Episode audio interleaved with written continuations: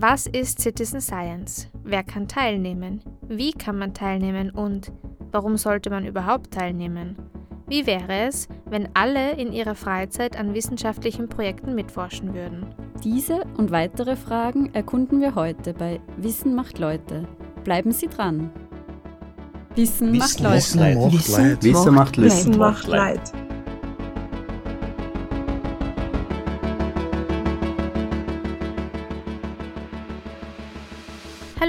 Und herzlich willkommen bei Wissen macht Leute, dem Citizen Science Podcast von Österreich forscht, bei dem sich alles rund ums Thema der Bürgerinnenwissenschaft dreht. Hier auf Radio Orange 94.0.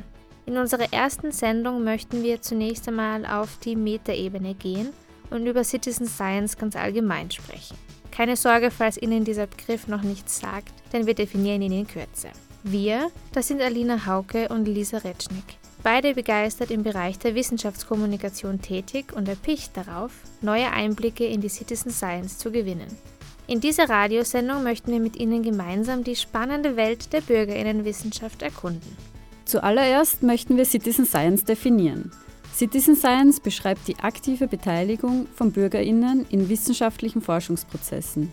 Doch mehr dazu in Kürze. Davor möchten wir Ihnen kurz Österreich forscht vorstellen. Österreich forscht ist die österreichische Citizen Science Plattform, auf der zahlreiche wissenschaftliche Projekte mit Bürgerinnenbeteiligung gelistet sind. Auf www.citizen-science.at können Sie schmökern, welches Projekt für Sie zum Mitmachen in Frage käme. An dieser Stelle auch ein kleiner Disclaimer.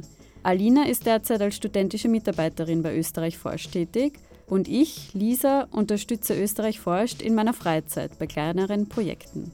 Klar ist, dass unser Ziel mit dieser Sendung nicht ist, irgendwelche Profite für Österreich forscht herauszuschlagen, sondern vielmehr das Thema Citizen Science bekannter zu machen und neue HobbyforscherInnen, also Sie, liebe Hörerinnen und Hörer, für die Wissenschaft zu begeistern und sie zum Mitmachen zu motivieren. Denn wir sind überzeugt davon, dass jedem und jeder die Möglichkeit offen stehen sollte, sich in die Wissenschaft einzubringen für die heutige Sendung haben wir die beiden Gründer von Österreich forscht, Daniel Dörler und Florian Heigl, interviewt.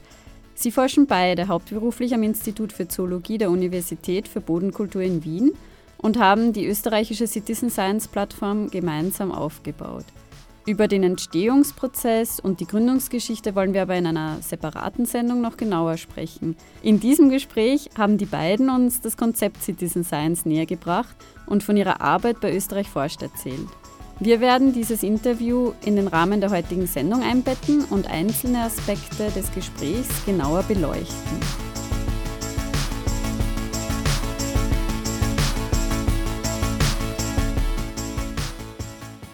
Unsere erste Frage an Daniel und Florian war natürlich, was können wir uns unter dem Begriff Citizen Science denn so vorstellen? Unter Citizen Science versteht man im Prinzip wissenschaftliche Projekte, die gemeinsam oder allein von NichtwissenschaftlerInnen durchgeführt werden. Ja, das heißt, es sind Projekte, die einerseits von WissenschaftlerInnen gegründet worden sind und die Bevölkerung mitforschen kann, oder aber auch, wenn aus dem Alltag heraus ein wissenschaftliches Projekt von einer Bürgerin, einem Bürger gestartet worden ist. Und wie diese Zusammenarbeit, dieses Mitforschen dann gestaltet ist, ist dann auch von Projekt zu Projekt unterschiedlich. Also da gibt es unterschiedliche Formen ähm, der Zusammenarbeit, die alle ihre eigenen Herausforderungen und Chancen haben, aber keine ist jetzt besser oder schlechter als die andere. Also wie schauen solche Projekte nun konkret aus? Zurzeit werden auf der Webseite von Österreich forscht über 50 verschiedene Projekte gelistet. Ein Beispiel für ein langjähriges und sehr erfolgreiches Citizen Science Projekt ist die Webseite naturbeobachtung.at vom Naturschutzbund Österreich. Dort können Interessierte Sichtungen von Tieren, Pflanzen oder Pilzen melden. Die Meldungen werden mit dem Fundort und Fotos belegt und von ExpertInnen überprüft. Auf der Webseite gibt es auch ein Forum, bei dem zum Beispiel Hilfe für die genaue taxonomische Bestimmung der Arten angeboten wird. Diese riesige Datenbank ist die Grundlage für viele Forschungsprojekte. So erstellt äh, zum Beispiel das Landesmuseum Oberösterreich gerade einen Verbreitungsatlas der Säugetiere Oberösterreichs, aufbauend auf den Meldungen von naturbeobachtung.at. Ein etwas anderes Projekt ist PicturePile, ein Projekt vom International Institute for Applied System Analysis, auch bekannt als IASA, bei dem die beteiligten Bürgerinnen Bilder kategorisieren. So sieht man beispielsweise ein Satellitenbild und muss dann die Frage beantworten, ob zerstörte Gebäude auf dem Bild sichtbar sind. Bei einem anderen Bild von beispielsweise einem Acker oder einem Feld muss man einordnen, welche Art von Feldfrucht dort angebaut wird, zum Beispiel Weizen. Das hilft dann den ForscherInnen, große Mengen an Bildmaterial einzuordnen und so verschiedene Forschungsfragen zu beantworten. Ein drittes Beispiel ist das Projekt Ideenbox der Ludwig-Boltzmann-Gesellschaft, bei dem die Bürgerinnen aufgerufen sind, ihre Probleme zum Thema Gesundheit zu teilen, um dann gemeinsam mit ExpertInnen Lösungsansätze dafür zu finden. Dadurch soll zum Beispiel die Vernetzung von Gesellschaft und Wissenschaft gefördert werden, indem gesellschaftsrelevante Fragen und Probleme von den ForscherInnen bearbeitet werden. Also wie Sie sehen, die Einbindung von den Bürgerinnen, also den Citizen Scientists, kann auf ganz verschiedenen Ebenen im wissenschaftlichen Projekt stattfinden. Bei manchen Projekten möchte man einfach mitmachen, um der Wissenschaft zu helfen, bei anderen Projekten vielleicht, um Teil einer Gemeinschaft zu werden, um neue Leute kennenzulernen, die vielleicht das Interesse teilen. Bei anderen Projekten ist es wieder so, dass man wirklich ähm, mitmacht, um mehr über ein spezifisches Thema zu lernen, um mehr über eine Tiergruppe, eine Pflanzengruppe zu lernen. Und bei anderen Projekten ist es wieder so, dass man vielleicht sogar bei einem Gewinnspiel mitmachen kann ja, und ähm, Preise gewinnen kann durch die Teilnahme. Also es ist wirklich sehr, sehr unterschiedlich. Daten kann man sammeln und analysieren, wenn man entweder unterwegs ist oder am PC sitzt, entweder alleine oder als Gruppe, je nach Projekt. Bei manchen Projekten gibt es konkrete Zeiträume im Jahresverlauf, in denen die sogenannten Citizens aktiv sind. Insbesondere bei ökologischen Projekten ist dies der Fall. So gibt es zum Beispiel immer Anfang des Jahres die Wintervogelzählung von BirdLife. Stunde der Wintervögel heißt das Projekt, bei der die Teilnehmenden innerhalb einer Stunde lang Vögel zählen. Für die Meldungen werden oft Apps bzw. Webseiten verwendet Viele Projekte bieten auch Foren an, in denen sich die Community vernetzen kann. Es gibt auch Citizen Science Projekte, die mit Hunderten oder Tausenden Personen zusammenarbeiten oder auch ganz kleine Projekte, wo nur zwei, drei oder zehn Leute zusammenarbeiten. Ein von der Teilnehmerinnenzahl kleineres Projekt auf Österreich forscht ist der Kremser Skorpion, bei dem SchülerInnen den Kremser Skorpion suchen, um dessen Verbreitung zu bestimmen. Also nur zur Info, der heißt Kremser Skorpion, weil er eigentlich wirklich nur im Krems und Umland vorkommt. Das erklärt auch, warum nicht so viele Menschen an diesem Projekt beteiligt sind. Demgegenüber steht ein sehr großes Projekt, das heißt GenTeam, bei dem Hobby-GenealogInnen ihre Daten den ForscherInnen zur Verfügung stellen, um eine länderübergreifende Datenbank der Genealogie zu erstellen. Und dieses Projekt läuft auch schon lange Zeit. Sie sehen also schon, die Landschaft der Citizen Science Projekte ist sehr vielfältig. Und genauso sind auch die Citizen Scientists, also die Bürgerinnen, die sich an Forschungsprojekten beteiligen, eine bunt gemischte Gruppe. Wenn Sie jetzt Citizen Scientist werden wollen, schauen Sie also am besten auf der Website von Österreich forscht www.citizen-science.at vorbei und stöbern durch die Liste an laufenden Projekten, dann können Sie sich Ihr Lieblingsprojekt aussuchen. Dabei können Sie ganz Ihren eigenen Interessen folgen und Vorkenntnisse sind eigentlich meist nicht notwendig. Also mitmachen kann im Prinzip ähm, jeder. Es gibt unterschiedliche Projekte. Es gibt natürlich Projekte, die richten sich eine, an eine bestimmte Zielgruppe, wie zum Beispiel Projekte, die jetzt nur mit ähm, ImkerInnen arbeiten. Ähm, aber ansonsten äh, haben wir jetzt auf der Plattform Österreich forscht zum Beispiel Projekte für alle möglichen Leute, für alle möglichen Interessen. Wir haben ähm, naturwissenschaftliche Projekte, die vor allem im Bereich der Biodiversität, der Ökologie ähm, stattfinden.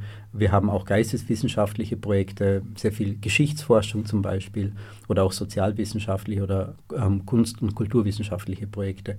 Es ist eigentlich auch so, dass es sehr auf die Person darauf ankommt, was sie oder er aus dem Projekt mitnehmen möchte oder mitnehmen kann. Spezielle Fähigkeiten muss man eigentlich nicht mitbringen. Es gibt viele Projekte, wo man komplett ohne Vorkenntnisse mitmachen kann und während des Mitmachens immer mehr dazulernt und dann so vielleicht sogar Neueinsteiger äh, in das Thema irgendwie einführen kann. Also man kann da wirklich mitlernen und voneinander lernen und so irgendwie Teil einer ganzen Community werden. Und sollte es dann doch einmal ein Projekt geben, das ein gewisses Vorwissen ähm, voraussetzt, dann haben solche Projekte normalerweise irgendwelche Einschulungsmaterialien, irgendwelche Kurse, die man am Anfang durchlaufen kann, um sich so ein gewisses Basiswissen aneignen zu können.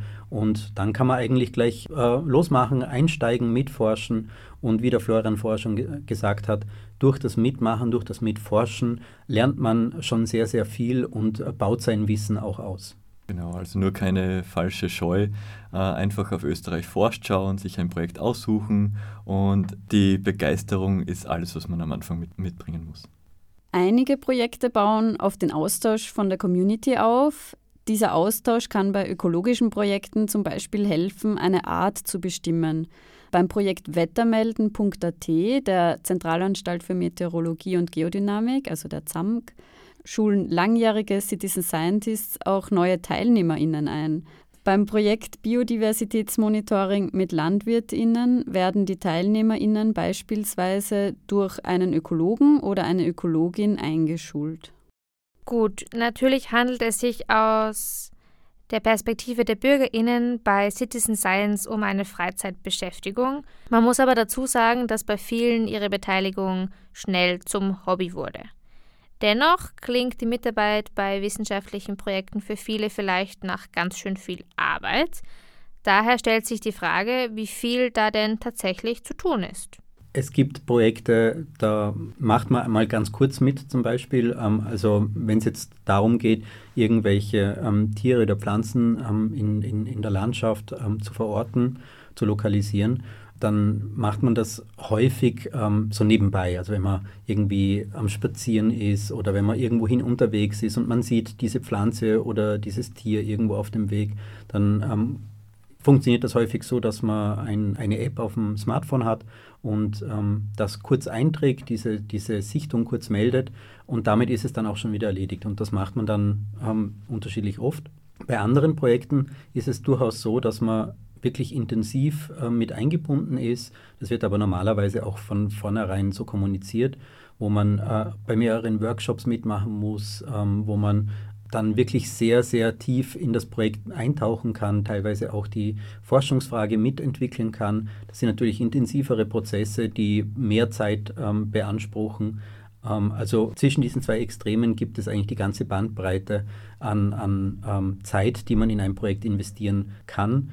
Ähm, und ich glaube, es ist bei den meisten Projekten auch so, dass wenn man jetzt zum Beispiel sich noch mehr in ein Projekt ähm, involvieren will, dann sind die äh, Projektleitenden eigentlich immer sehr offen dafür, dass man sich auch weiter einbringen kann. Also dann kann man Kontakt aufnehmen mit den Projektleitenden. Es ist sowieso ein ganz, ganz wichtiger Punkt, dass man ähm, mit, mit den ähm, Forscherinnen, Forschern oder auch das jetzt ein Projekt ist, das von äh, BürgerInnen geleitet wird, dass man mit diesen äh, Kontakt aufnehmen kann und sich mit denen näher austauschen kann.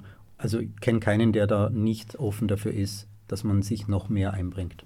Ja, danke Daniel, dass du das auch ansprichst. Ich glaube, das ist auch ein schöner Aspekt bei Citizen Science, dass die Zusammenarbeit auf Augenhöhe gestaltet ist. Man muss sich das jetzt nicht so vorstellen, dass die Forscherinnen und Forscher an der Uni sitzen, ja, und da ihre Ziele verfolgen und man als Bürgerin außerhalb der Uni nur ein, ein kleines Rädchen ist und da mitforschen darf, ja, sondern alle Akteure in einem Citizen Science Projekt äh, sind auf, auf gleicher Ebene miteinander und sollen und kommunizieren auch so. Wie vorhin auch schon angesprochen, man soll einfach keine Scheu haben, bei einem Projekt mitzumachen es ist ein großes Wohlwollen auf allen Seiten da, äh, damit die Zusammenarbeit einfach auch nett und angenehm gestaltet ist. Es gibt Projekte, bei denen eine regelmäßige Beteiligung sinnvoll ist, wie beispielsweise das Melden von Wetterereignissen oder Projekte, die in einem sehr eingeschränkten Zeitraum stattfinden, wie die bereits erwähnte Wintervogelzählung.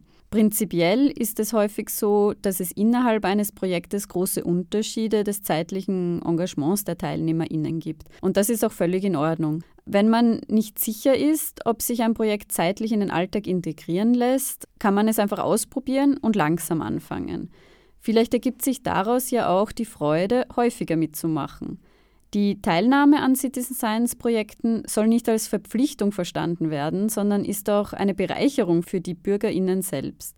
In Projekten kann man mehr über ein Thema lernen, das den eigenen Interessen entspricht, aber auch neue Leute kennenlernen. Viele Teilnehmerinnen heben besonders den Austausch mit Gleichgesinnten positiv hervor.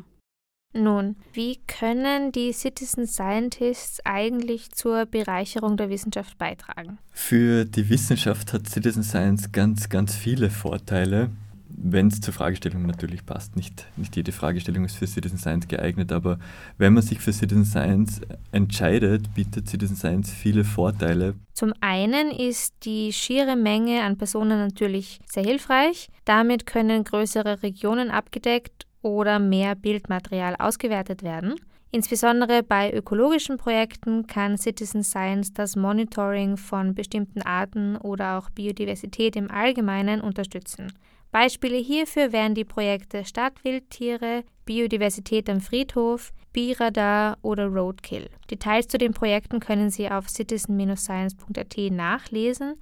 Wir werden in den kommenden Sendungen aber bestimmt auch das eine oder andere Projekt genauer vorstellen. Durch die Menge an Personen, die am Projekt arbeiten, kommen natürlich auch unterschiedliche Erfahrungen und Blickwinkel zusammen oder Teilnehmerinnen entdecken Dinge, die den Wissenschaftlerinnen sonst vielleicht gar nicht aufgefallen wären. Die Wissenschaftlerinnen können also auch aus dem Wissen der Citizens schöpfen und neuen Input bekommen.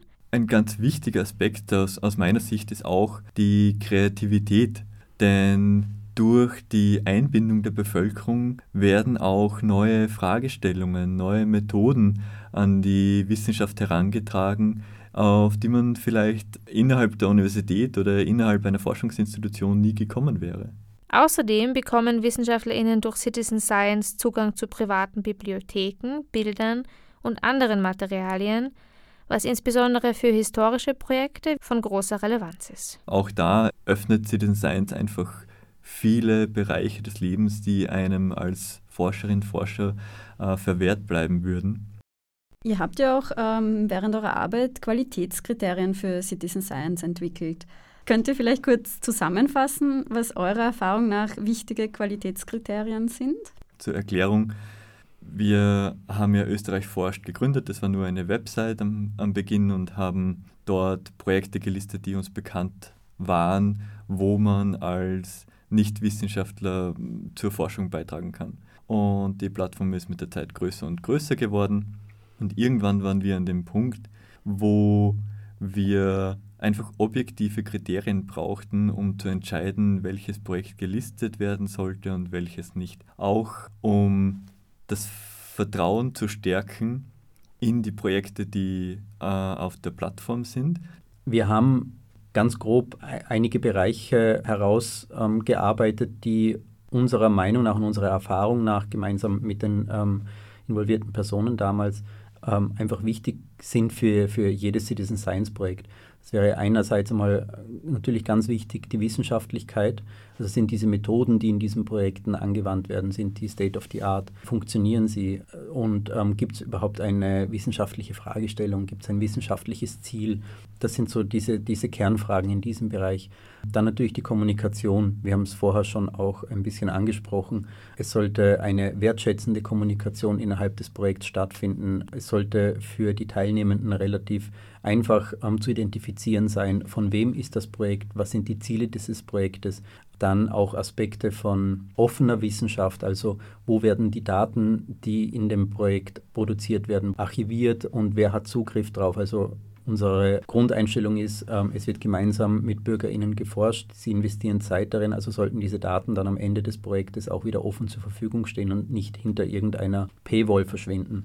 Oder noch schlimmer einfach in irgendeiner Schublade und niemand kann mehr was damit tun. Genauso natürlich die Ergebnisse, die aus so einem Projekt entstehen, auch die sollten natürlich wieder offen kommuniziert und zur Verfügung gestellt werden. Natürlich auch ethische ähm, Aspekte, dass eben, wie gesagt, auf Augenhöhe miteinander kommuniziert wird, dass klar kommuniziert wird, wie miteinander gearbeitet wird und dass diese, diese Wertschätzung auch einfach drin ist und auch ganz klar kommuniziert wird, wo sind die Grenzen der Teilnahme. Es gibt ja auch den nicht gänzlich unangebrachten Vorwurf, Wissenschaft sei im Elfenbeinturm. Mit Citizen Science wollen wir aber die Wissenschaft auch wieder greifbarer machen.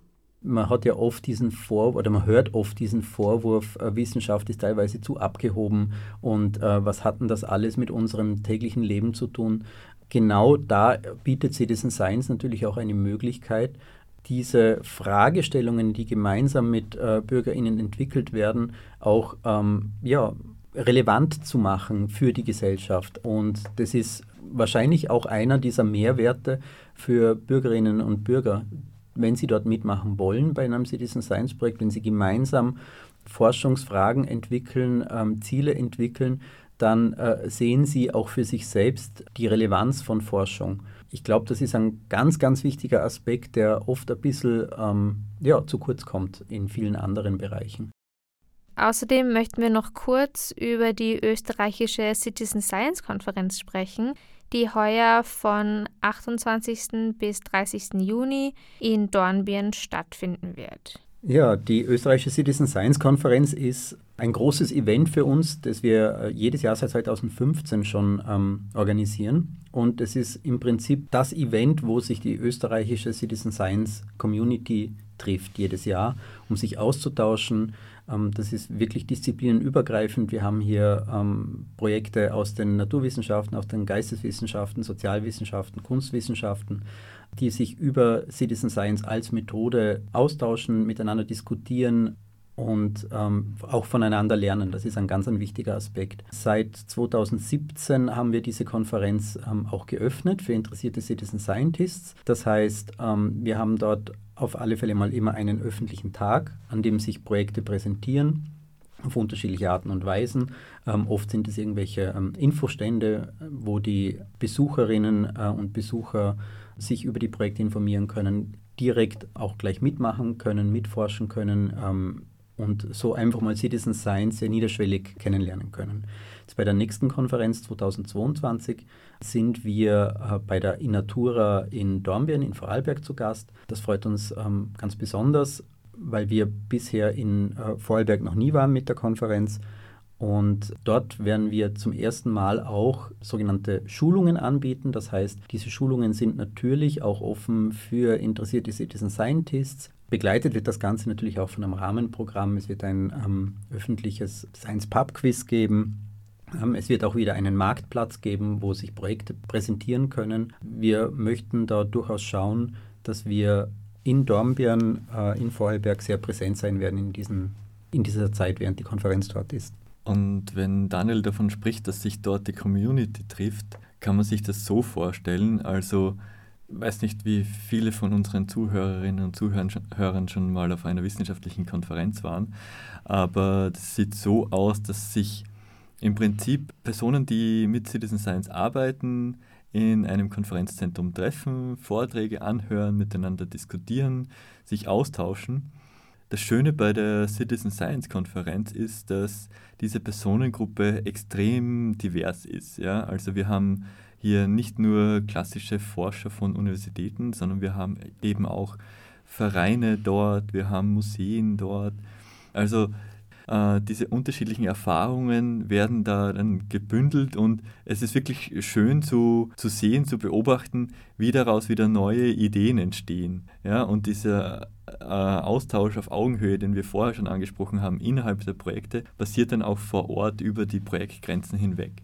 Wir laden wirklich auch äh, interessierte und bereits äh, aktive Citizen Scientists ein, Teil dieser Community auch vor Ort zu werden, weil dieser, diese Sichtweise von außen immer wieder spannend ist. Es ist auch jetzt nicht teuer dahin zu gehen. Ja. Die Konferenzteilnahmegebühren sind genauso hoch als wie das Essen, was man dort konsumiert. Also das ist wirklich leistbar.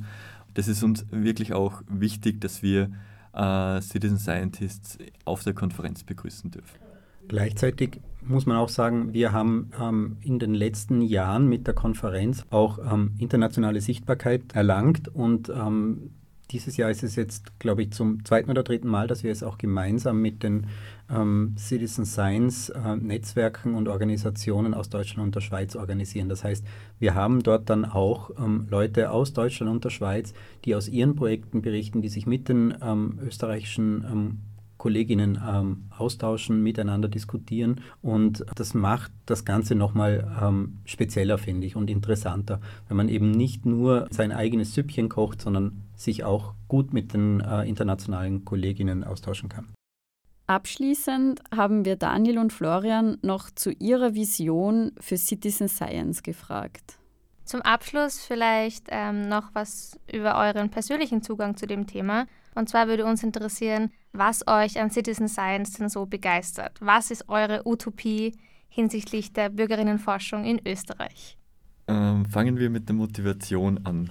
Die Motivation bei mir persönlich, Citizen Science durchzuführen, ist einfach diese Lebensnähe, dass man Projekte nur erfolgreich durchführen kann in Citizen Science, wenn sie von den Menschen verstanden werden außerhalb der Universität, wenn sie als wichtig erachtet werden und gleichzeitig nur durch die Zusammenarbeit mit der Bevölkerung kann dann auch das wissenschaftliche Projekt zu neuen Erkenntnissen geführt werden. Und das finde ich so spannend daran. Man sitzt nicht als Forscher in seinem Kämmerchen und arbeitet da vor sich hin, sondern man steht in ständigem Austausch mit der Gesellschaft und weiß auch so immer, wo man mit seiner Forschung gerade steht. Ob die jetzt äh, praxisnah ist oder nicht, ob sie anerkannt ist oder nicht. Und das finde ich so schön und das ist meine Motivation, äh, Citizen Science auch weiter zu betreiben. Bei mir ist die Motivation vor allem die, dass durch Citizen Science komplett neue Fragestellungen beantwortet werden können, die vorher einfach nicht beantwortet werden konnten, beziehungsweise die einfach keine Berücksichtigung fanden.